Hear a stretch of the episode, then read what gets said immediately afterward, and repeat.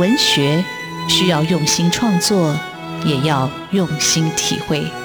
主持人廖志峰与新时代作家的访谈，带您探索台湾新风景。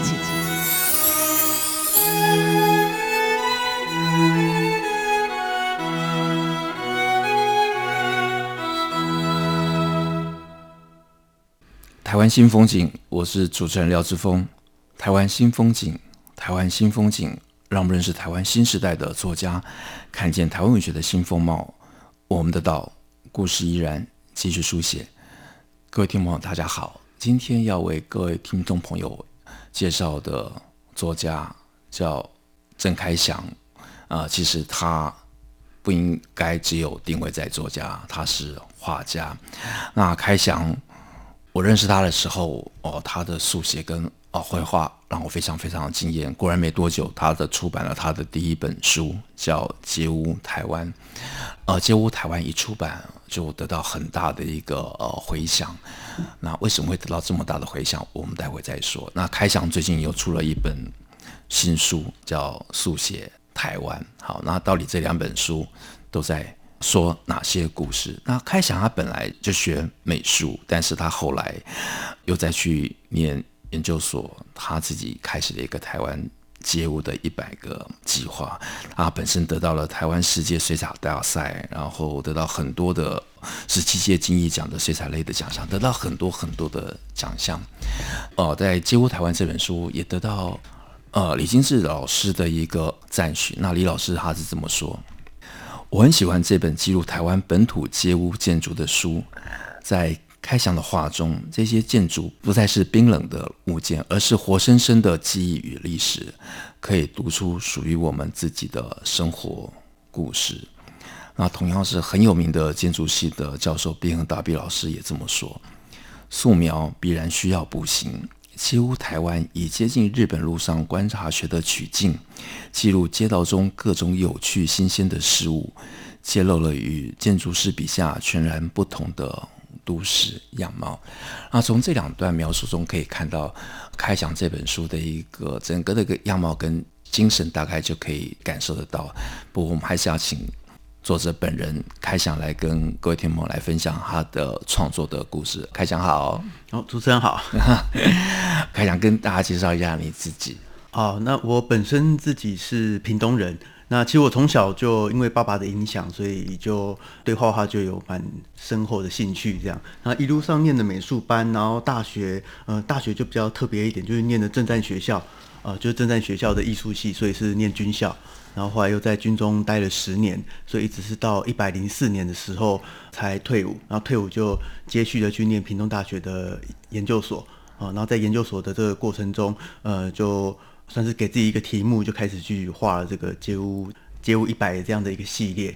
然后很高兴，就是因为有呃出版社的青睐，所以后来就出了这本书。这样，我必须说，远流出版社。真的做了一本非常非常棒的书。那我认识开祥的时候，大家都叫他小开哈。然后，但是我去屏东的读书会做一次的一个分享。那分享的那天晚上，呃，就是进行的时候，就突然，呃，那咖啡馆的门打开了，那就进来一个年轻人。那年轻人非常的安静，他就坐在整个咖啡馆的最后面，他就开始画了起来。那等到我讲完了。那他也画完了，那还把那幅画送给我。那我那时候觉得感动，不是因为他画我，而是他让那一场的读书会就定格在他的画布上面。你可以感觉到参与读者朋友的那种专注，或者演讲者的所散发的某种神采，或者整个咖啡厅的那种温暖的氛围，就透过开箱的笔 就把它呈现出来。我那是。真的非常非常的感动，那是我想那是我人生中得到最好的礼物之一。后来没多久就注意到开箱这本书。那当然，我们的节目过去一直介绍的是台湾的新时代的作家。那开祥他当然不会被严格定义在作家这个位置上面，因为他是画家。可是他在他这本书里头，他也画画，他也写这些。作品的故事，我觉得那故事都非常非常的精彩啊，不下于散文家，所以请他特别来分享。好，那开祥，你讲这个西湖台湾，因为你是屏东人嘛，所以你一开始是从屏东开始这样的一个计划吗？呃，对，其实一开始，呃，那时候想画这样的一个系列的时候，其实是，呃，我说是给自己一个功课，因为就一开始的时候，常朋友会问我说：“奇怪，你怎么都？”不太看你会画一些豪宅，还是一些漂亮的房子？怎么每次看你画的房子都都是一些哎老旧啊、比较破烂的房子？然后对啊，我就开始去思考说，对我为什么会喜欢画这样的房子？所以呃，我等于就是一边画这样的房子的过程，然后一边也书写一些呃一些文字，等于算是在爬出自己的一些想法这样吧。所以才有这个台湾一百的这样的一个一个计划。然后一开始是从屏东或者是从我们周边的城市。开始开始出发这样，所以因为呃，开讲你画的是城市，从屏东出发，所以它就比较是用城市的人文景观的一个记录嘛。那你刚才有提到说你小时候受你父亲的影响，所以伯父自己也画画吗？呃，他年轻的时候啦，年轻的时候会画，但是后来因为也结婚，所以他常常说，就是他很鼓励我做我自己想做的事，因为他年轻的时候他没有办法像我一样可以去画画。对，所以比较是年轻的时候在画画。嗯，那呃，我觉得这个这个故事听起来蛮蛮感人的。那伯父看到你的画，我很好奇，他有没有自己拿起画笔就跟着你去画画，然后他自己对你的画的评价，他有什么样的一个感受，或者他有什么样的一个看法？是他他是没有再提起画笔在画啦，不过他有跟我说，他觉得也很替我为荣这样。那其实我。呃，我自己是很希望有没有可能哪一天他也重拾画笔，然后我跟他一起弄一个父子联展之类的。对，这是一个呃长远的一个想法啦。哦，这其实是一个很棒的计划，我觉得你们应该要来要来促成。呃，开讲在这本书里头，他的文章里，他有引用了罗丹的一句话。那我觉得那个其实就是为我们打开了一种视野。那各位听众朋友，当然，因为是这是一个空中的一个节目，你只能去借由这样的一个谈话去想象他的画面。但是整个书的精神，其实可能在开讲所引用的这段话里头就会显现出来。然后这句话是这么说：这世界并不缺少美，是缺少发现。那我想。开想把城市的美透过他的笔去 把它画出来。是，那开想你在用用这个速写来做一个记录的时候，就速写对你来说有没有特别的一个想法，或者为什么用速写？而且你画画创作是以水彩速写为主吗？你有画过油画吗？呃，像油画或者是像水墨之类的这样的题材，其实以前在学习过程中一定都有碰过。那现在会选择所谓的钢笔或者是水彩，很大的原因其实是因为它比较快速、比较方便。然后在外面的话，其实携带的话也比较方便一点。这样，那你有受到嗯，就是你从速写来切入这城市的记录，你有受到谁的启发吗？就国外的或者是台湾这些作家呢？画家前辈有没有谁给你一个什么样的一个启示或者一个？哦是那个协助，其实像呃，我大概在一百零三年就退伍前一年的时候，看到一本书叫做《手绘城市》。呃，那本书其实就是这个城市速写这样的发起人叫加百利，他是一个西雅图的设计师，他所写的一本书。他里面想传达的一个想法，其实简单来讲就是，我们可不可以花一点时间，然后用自己的方式，呃，不管你是用什么媒材都没关系，不管你是素人还是画家都没关系，你就用自己的方式去画下你眼前看到的景色。那就是因为我们必须要花一点一点时间坐在那边，所以我们能感受到的感觉是大过于很快速的拍一张照片离开的那种感觉。是，但是一般人，如果你不会画画跟速写，你也只能拍照，很快速的离开，表示自己曾经来过。就是因为你，我个人带着这样的一个缺憾，所以当我看到《接屋台湾》这本书的时候，我想一定要请开箱来我们节目跟各位听众朋友分享他这一路的一个创作的一个心情。我们这里先休息一下，待会再请凯翔为我们讲。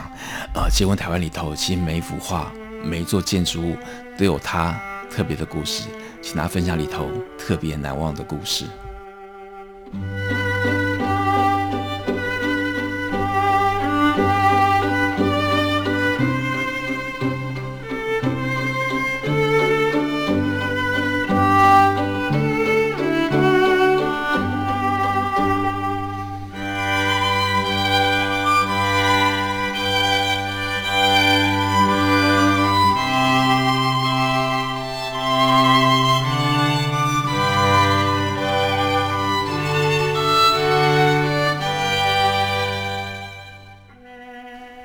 新风景现场为各位听众朋友邀请到的作家、画家叫陈开祥，朋友都叫他小开。那他出版了《街屋台湾》跟《速写台湾》。那开祥自己在他的《街屋台湾》的序里头，他自己这样说：“好，这本书是我这几年对于城市观察的结集。对我来说，图画是个引，而文字才是我真正想传达的。”这也是为什么这是特别邀请他来讲，就是你透过画去认识建筑本身的故事，而且开讲真的很特别。我想一般人会画人，但是会专门画街屋跟画建筑的，我自己的印象里头是比较少见到。但是你看到呃开祥的画，我觉得他的画风非常的明亮跟温暖，而且他虽然不是建筑师，但是我觉得他也带着一种透视，这种透视好像。空间的透视或者那种人情的透视去画那个建筑，所以我觉得那特别有情感。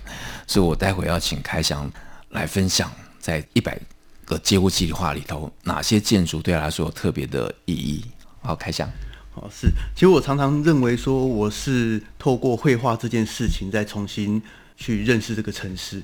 呃，其实又一开始我对这个城市是呃是很陌生的，但是我有时候因为画画，我必须去观察它，甚至之后去找它相关的资料，我开始对这个城市开始越来越有感情啊、所以其实这本书呃里面就是想传达这样的一个一个过程吧。那像例如说呃第一个啊、第一个第一个这个房子叫福建路的子母屋，呃这个其实是屏东的一个房子啦。那其实常看到这样的画面的时候，呃我就会去问问人家说。呃，你们觉得这样的房子到底谁是妈妈，谁是小孩？哦，因为这个房子是左手边有一个比较矮的老旧的平房，然后右手边是连接着一个比较高的，然后用铁皮搭建的房子。哦，那其实。就这样看的话，其实我们可以感觉出来说，其实左边比较矮的那个房子其实是妈妈啊，然后右边的房子是因为呃可能小孩子的需要，所以他把它加盖了。那这个就是我常常讲的所谓的城市纹理啊，就有时候我们看到房子这样的一个呃建造的过程，其实我们就可以跟后面的人跟之后的小孩讲故事，说，哎，这个房子是为什么这样变迁过来的？所以我觉得保留这样的城市纹理其实是很重要的。那那当你在画的时候，这个街屋的主人有特别说，你干嘛画我家？有的时候其实也会遇到、欸，哎、嗯，对啊，因为大部分呃大部分人看到前面有个人一直在盯着人家看的时候会很紧张，但是当他们发现呃我们是在画画的时候，其实态度就会变得比较好转，这样。是，所以我觉得你的分享里头也让我们知道说，哎，当一座建筑物在那里头。在街头的时候，它就会有一个特别的一个故事，那它也成为城市景观的一部分。那更重要是有人在里头生活，然后实际上就在我们真的生活里头是存在的。是是，那我觉得提供了一个视角。那开想画了一百座街屋，呃，也有朋友要我问你说，那到底你这个整个的计划到底花了多久？如果包含写字的话，应该也有一年半左右吧。那写是当下写还是后来才把它补充起来？呃，后来才写的。后来，对。但是你当当下只有做一些笔记。呃，对。然后一开始的时候其实是先累积作品啦，啊、所以其实实际上在挑选这一百件的时候，我那时候大概应该有画一百五十几件了。一百五十几件。对，对，对，所以后来挑一百件出来这样。呃，那我很好奇是你怎么样挑这些？作品，你骑摩托车经过就停下来吗？骑脚踏车我不晓得，就是你怎么样挑这些你遇到的要画的那个物件或者标的？是因为取景的时候，呃，最主要是用走路的。啊，走路。对对对。那因为呃，这些房子其实没有办法，呃，例如说从 Google 上面找，或者是呃，先事先先预画，我知道哪些房子特别，大部分都是抱着一种不预期的一种心情。然后大部分是从车站出发啦，因为车站附近比较多有老旧的房子，所以我就尽可能的到处乱走，到处乱钻。那我觉得也有一种很像就是探险的一个心情。那有没有人觉得你行迹可疑，就是去 去报警？是是是。但如果要走到人家比较私领域或者是大楼后面那样的地方，可能就是要比较小心一点。好，那看看你讲在这一百个物件里头，有哪些就是你画的时候还有特别的故事？是。那像第三十六个，这叫阿柱阿嬷的家。那其实这个房子是呃，我一个朋友他，因为他知道我在画这个老房子，他说：“哎、欸，我呃，我阿嬷在嘉义的房子呃很老旧，他带我去看，这样他就跟我讲了他这个阿嬷家的故事。就这个房子其实是呃算是日照，就是木造的建筑，这样，因为当时呃就是嘉义有那个阿里山的。呃阿里山木造林业的一个背景，所以嘉义有留着非常多的木造建筑，所以他们家其实也是这样的木造建筑。然后其实现在去看的时候，它上面已经有很多的，不管像补丁啊或者铁皮啊，它其实有点有点残破了哦。然后我朋友说，这个房子啊，其实早期他阿妈在这个地方开了一个叫光明佣工介绍所。然后这个介绍所，当时呃嘉义人如果应该说外地人到嘉义工作，他都会知道说要先到这个介绍所去找工作。哦，那介绍所就有点像是一个万事通，他还会帮你，比如载米呀，甚至还可以帮你呃帮你找相亲对象等等的，这样。我听起来好多故事，我觉得我应该现在冲下去，然后开始去记录这个阿祖阿妈的人生的故事。是，诶，那你后来画完这个阿祖阿妈，你还有？去再看过，就房子还在吗？就是后来有有经过改建吗？还是？哦，房子其实还在。就是我我刚好经过的时候，其实我我也会特别绕过去看一下那个房子还在不在啊。但是你就是从屏东出发，然后所以你朋友发现你也在画画，所以他就把这种讯息，所以慢慢的你要画的就越来越多。是是。好，你还没有讲之前，我有看到之前我我有一个疑惑，就是我觉得有些有些店的题目好有趣哦，俏护士的店，我觉得俏护士的店。这听起来就充满一种情色的感觉，是但是这是一种什么样的一个店？就是你也是路过看到的吗？是，其实他那个俏护士的店是在屏东的，呃，屏东的一个路旁这样嘛。然后那时候经过的时候，我相信很多人可能也也都跟我一样，会有充满了一种奇怪的想象这样。呃、而且重点是他的那个俏护士的那个的，他是用日文的那个是呃那那个字，这样就又又更更会跟日本。联想在一起，那它到底是什么样的店呢？我还是很好奇。对，后来去仔细看的，它上面写的一些项目，其实它是卖一些像护士专用的一些用具啊，或者护士服啊、丝袜等等的一些店，这样它是很正常的店。哦、但但 我觉得你这样听起来就是非常非常有趣，很像是一种城市的一个历险。那我我觉得看了开箱的这本书，我其实也在进入到某一种时空跟一个地域。我觉得其实是一个很有。不一样的一种阅读的一个经验、体验跟旅程，是。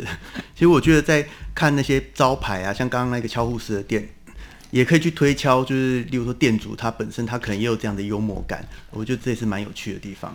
是，呃，我相信我们基隆有家槟榔汤的那个命名，我就觉得我印象深刻，我这辈子不会忘。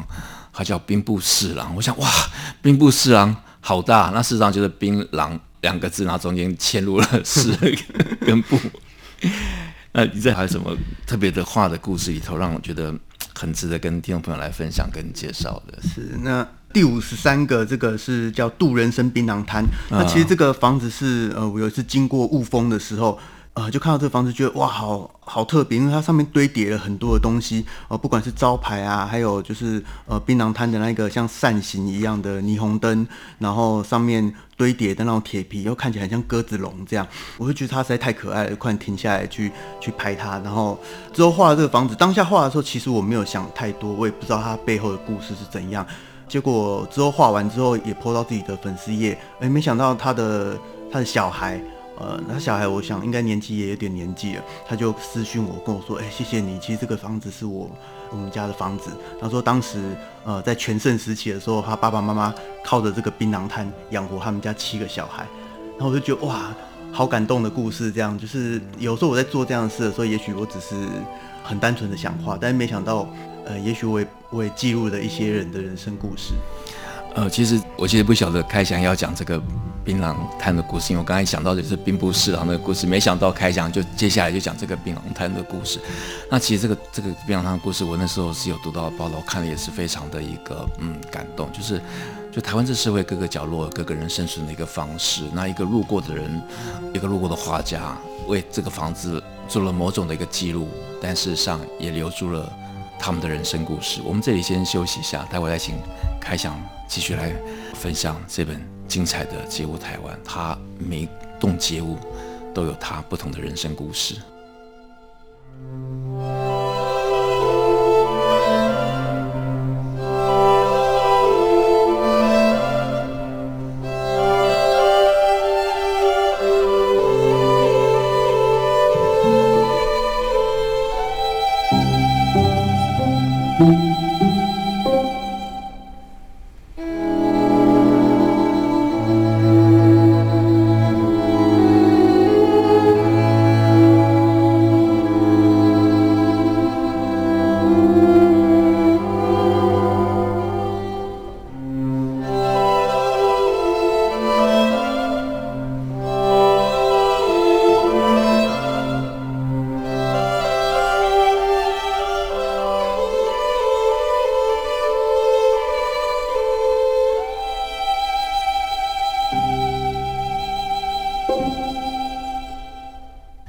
台湾新风景现场为各位听众朋友介绍的作家、画家叫郑开祥。那开祥写了《街舞台湾》啊，《街舞台湾》的这本书的封面他这么说：一百间街屋，一百种看见台湾的方式。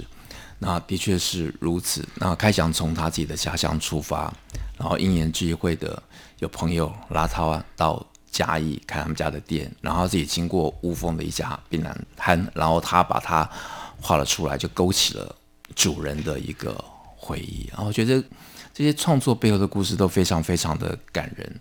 那听众朋友有兴趣的话，真的可以找这本书来看。那每幅画都可以直接去去品味。那开想会告诉你这个画的一个大概的一个主题跟内容，但它里头还有很重要是他的一个记录。他自己创作的故事，或者里头建物本身的故事，那开祥还有哪些故事你特别想跟听众朋友来分享？呃，像第八十六呃第八十六则有一个叫五营街呃五营街角的打铁铺，那其实这个呃是那时候我在宜兰的时候也是一样到处乱走，因为我在取景的时候通常不会先做计划，然后看到这个房子就哇好好有意思哦，为什么这个呃这个房子门口吊了这么多的菜刀啊，还有一些刀具啊，而且好几间它前面都会有一个小小的呃一个像打锁的一个地方，然后当时我当然也也对它。不甚了解，然后也不知道他是干嘛，但是我就觉得他很可爱，所以就画了他。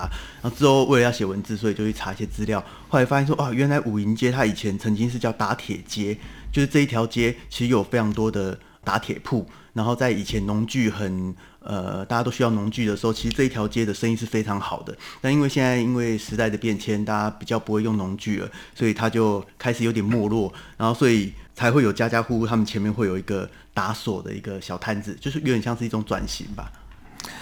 开祥的书他会告诉读者，就是说你看到的这个这座建筑物，它是什么样的类别？比如说住家，他就会说是住家；如果是店铺，他就会写店铺。那像他刚才讲这个五营街角打铁铺，我觉得这个。他虽然是在宜兰，他画的日期是在二零一七年，就这本书也像是开祥本身的一个行脚台湾的一个日记跟一个记录。那你看到这些作品，如果单纯看这些作品，你也会勾起你自己的回忆跟联想。呃，我看到这幅画的时候，突然想到我三十多年前到淡水淡江大学去念书的时候，我每天走过英专路，然后从火车站走到学校，会经过英专路跟柯南坡。我那时候经过英专路上，就真的有打铁铺，然后他就挂的就是菜刀啊，或者是犁啊，就是我们在耕田的那些农事用的工具，你就觉得很亲切。那你觉得慢慢当然也觉得是时代的一个呃一个时代也过去了，但这个这些老的街屋实际上帮你留住时代的影像。那还有哪些？我们基隆有吗？就是你有到我们基隆吗？还是有特别的？那我看你几乎全省都已经。走透透了，就已经绕了一圈了。对，那呃，因为刚刚讲到基隆嘛，其实我我想我想分享的，其实是说，我发现每个城市其实都有它很不一样的气质，或者是它的它的特色。那我那时候去基隆的时候，就觉得基隆有一些是。呃，例如说它有桥，然后桥底下会有一些商店，我觉得那个那个景色好特别，好可爱。然后那商店的背后有些还有一个，呃，就是小小的桥，它跨过了那个大水沟。那我觉得这个就是基隆很特别的一个一个地景环境，这样。谢谢开想，我我才觉得自己的城市原来这么美。就是我们在里面觉得，哎，这水沟这个桥旧旧的水沟可能臭臭的，但是因为透过花你是看不到这些气味，但它就是真实的一个影像，就是一个城市人生活的一个环境，就这样被画家所记录下来。那开祥做这本书以后，我觉得他开始他的人生也有一些转变嘛，他好像也有一些驻村的计划，是不是？我看你有到有画台北，还是有画南机场，这是是有特别的计划吗？还是也是自己的创作的主题？哦，那应该也算自己的创作啦。啊，是，对对对。那你自己看台北这个城市呢？透过你这样的一个一个自己这样的一个观察跟画画，你怎么样？我知道你在选择的时候你都有特别的考虑。那你觉得这城市给你的一个感觉是怎么样？哦，我觉得台北也是非常有呃非常有有历史，然后很丰富的一个城市，用丰富来形容它。对，也是很棒的一个地方。那你怎么样选择你画呢？就台北其实就是我们现在可能会分东西南北区嘛，但是我看你画的好像也有画迪化街吗？还是？呃，对，我觉得我自己还是比较倾向那种比较老旧的地方。对，那后来我自己整理出一个结论，就是说我我为什么会喜欢这种老旧的房子，是因为它上面有生活感，就是有堆叠的生活感。我觉得那是会让我们产生呃一种移情作用，然后我们会对它产生很多的想象，这样。呃，堆叠的生活感，那的确是一个街屋，它去做这样一个时代的一个记录，就好像南机场。我觉得很多你不去记录下来，它可能呢就也就。过去了，是是，我非常喜欢南机场，我觉得是很酷的一个地方。那你南机场，你这个计划还在持续吗？还是会在下一本书里头？哦、还是会在？哦，没没没有。不过就是我蛮喜欢南机场这样的这样的样貌的房子，它其实会让我想到那个香港的九龙城寨哦，呃，就是像那样堆叠的，然后很有独特性的那种那种居住的样貌。呃，开翔出了这本书之后，然后我知道他有时候也有一些腰斩嘛，来慢慢的，你有在开始在教书吗？就是开绘画课吗？还是有？对对，也是有。对。好，那所以开翔最近又出了一本新书，然后也请开翔也来讲一下这本《速写台湾》到底在讲什么？是那呃，《速写台湾》这本书，呃，我觉得它算也是一本教学书，但是我觉得它跟其他的教学书有一点点不一样，就是呃，我里面的。示范的那些那些题材都是以台湾的元素做出发，对，然后再来就是里面其实有很多的文字，里面有很多文字其实是在跟大家讲说，呃，我是怎么看这个城市，而不完全都是全部都是在一直在讲技巧之类的东西。呃，我觉得开翔的书或者作品让我们看到一种观察，然后讲的一种城市的元素，但是它有一种台味的一个记忆跟风格跟风情。在里面，这也是这本书，呃，或者他的这些书里头，我觉得很重要的一种精神啊。像 Verse 的总编辑张铁志就特别说他，呃，什么是台湾文化，什么是台式美学，他用这样的一个问号去勾起大家定位开翔这位画家、这位作家他的作品的重要性。那我觉得他很重要是，也带我们认识我们所生存环境的美啊，台湾的美。啊，今天非常感谢开翔。到我们节目来分享他精彩的画作，跟他精彩的一个绘画的一个心路历程。谢谢开翔，谢谢主持人，谢谢大家。